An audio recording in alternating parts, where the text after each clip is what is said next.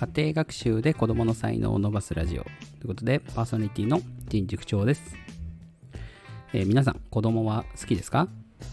はいと答えられた人、ね、いいえと答える人もきっといるでしょう、えー、好き嫌いってまあ結局主観ですよね。子供が好きな人。うん。まあかなりの数ねいるんじゃないかなと思います。でも子供が好きってどういうことなんでしょうね。いや、そもそもね、あの好きっていう感覚ってうまく説明できないと思うんですよ。私はこれが好きとか。なんで好きなのって言って、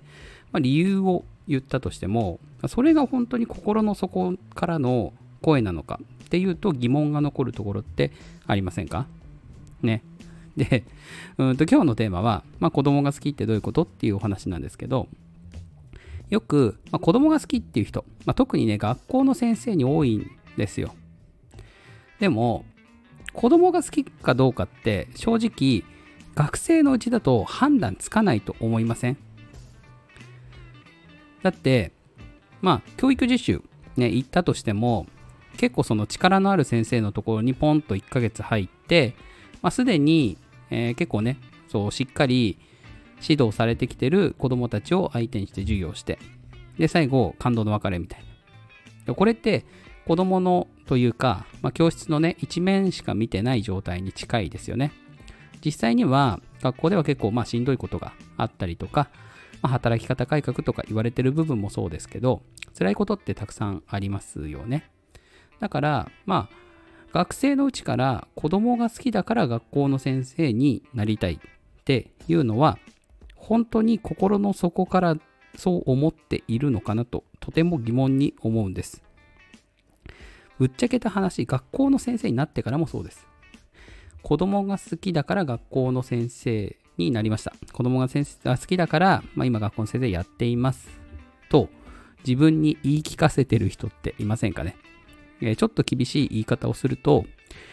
子供が好きって言っている自分が好きとか、子供が好きってって言っているこう自分じゃないと周りが認めてくれないとか、えー、周りのそうですね、大人たちが、まあ、子供が好きっていうあなたに対して、えー、すごいねとか、うん、あそれは先生になるべきだったんだねとかって言ったとすると、そう思い込みたくなりますよね。うん。ね、実際子供が好きって言っててしんどいなって感じてる人いませんか？学校の先生の中にはね、もしかしたらいるかもしれないと思いますし、きっといます。で、じゃあ子供が好きってどういうことかっていうと、うーん、好きって感覚ってとっても難しいんで、一緒にいることがしんどくないっていうのが、まあ、好きっていう感覚に近いのかなと思うんです。好き。えー、ラブというよりは like。うん。なんか情熱的な愛というよりは、なんだろうな。うんと、雰囲気が好きとか、感覚的に好きとか、そういうものに近いかもしれないですね。子供と一緒にいて、こう雑談をしたりとか、まあ、一緒にちょっと遊んだりとか、勉強したりとか、そういうのがしんどくないっていうのが、結構子供が好きっていうのに、うん、明確に答えられるアンサーじゃないかなって最近思いますね。うん。私はぶっちゃけた話、子供が好きっていう感覚があんまりなくてですね、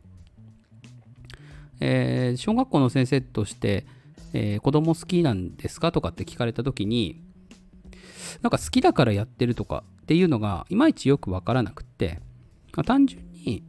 まあ、職業として、まあ、小学校の先生選んで、で、子供たちと毎日勉強したり、まあ、遊んだり、コミュニケーション取ったり、ね、どうでもいい雑談したりとか。で、そういうのが心地いいなとか、なんか別にしんどくないなとかって感じるから続けてこれたのかなって思うんですよね。で、これ、うーん、持って生まれた力の可能性もあるんですよ。先天的に。子供と一緒にいることがしんどくない力みたいな。うん。ね、あの、これ、あるかないかって正直、運だったりする可能性もあるわけじゃないですか。でも、学生時代に子供が好きかどうかわからないけど、おそらく自分は子供が好きだろうと思って、小学校の先生とか中学校の先生になった結果、実は一緒に行くことがしんどいみたいな。大人と話してる方が楽みたいな。うん。そういう人ってね、きっとね、いると思うんですよ。一定数。うん。だから、まあ、そうなってしまった時に、うーん、どうやって今後過ごしていくかなって。まあ、転職っていう道をね、選ぶ人もいるでしょうし、まあ、そのまま、まあ、子供との付き合い方みたいなのに最適解を見つけて、しんどくない付き合い方を見つけて過ごしていく人もいるでしょう。うん、子供との関わり方って一つじゃないですからね。私が実際にじゃあ小学校でしんどいなと思ったのはやっぱり子供と遊ぶことですね。えー、外に出て、まあ、夏だろうと冬だろうと、えー、元気に一緒に走り回るっていうのは私はちょっとできませんでした。正直。年を取ってからは特にですね。うん。でも、うん、教室の中で授業をしたりとか、あの楽しく喋ったりとか、そういうのは全然しんどくないんですよ。うん。で、別にその、一緒に遊ぶ先生がいい先生なのは間違いないけど、一緒に遊ばない先生が悪い先生ではないと思うんですね。うん。子供との関わり方っていろいろあるし、で、その中で自分がしんどくない方法っていうのを見つけていけばいいと思うんです。学校の中で言えば。で、どうしてもどの方法を選んでも、これはちょっと無理ですっていう人が最終的には、うん、転職を選んだりとかね、それは全然構わないと思うんですよね。うん、若干ね、話がごちゃごちゃしてきましたね。ちょっとまとめますね。うん。で、えー、何が言いたいかっていうと、まあ、子供が好きって選んだ仕事であっても、仕事にするんだったら、やっぱしんどくないことじゃないとダメだなと思うんです。えー、情熱的なラブっていうよりはしんどくないこと。えー、仕事ってやっぱね、人生の中でだいぶ長い時間割合占めますよね。は20、まあ2歳。小学校はそうですね。大卒で入る人が多いんで、まあ、22歳から、まあ、65歳。43年間。うん、マックスで続けるとしたらそんぐらいですよね。まあ、それをしんどいなって思いながら続けるのか、もう空気を吸うのと同じように、それさも小学校の先生でいることが当たり前みたいな過ごし方をするのか、同じ仕事をしていても、それだけね、感じ方が違うのであれば、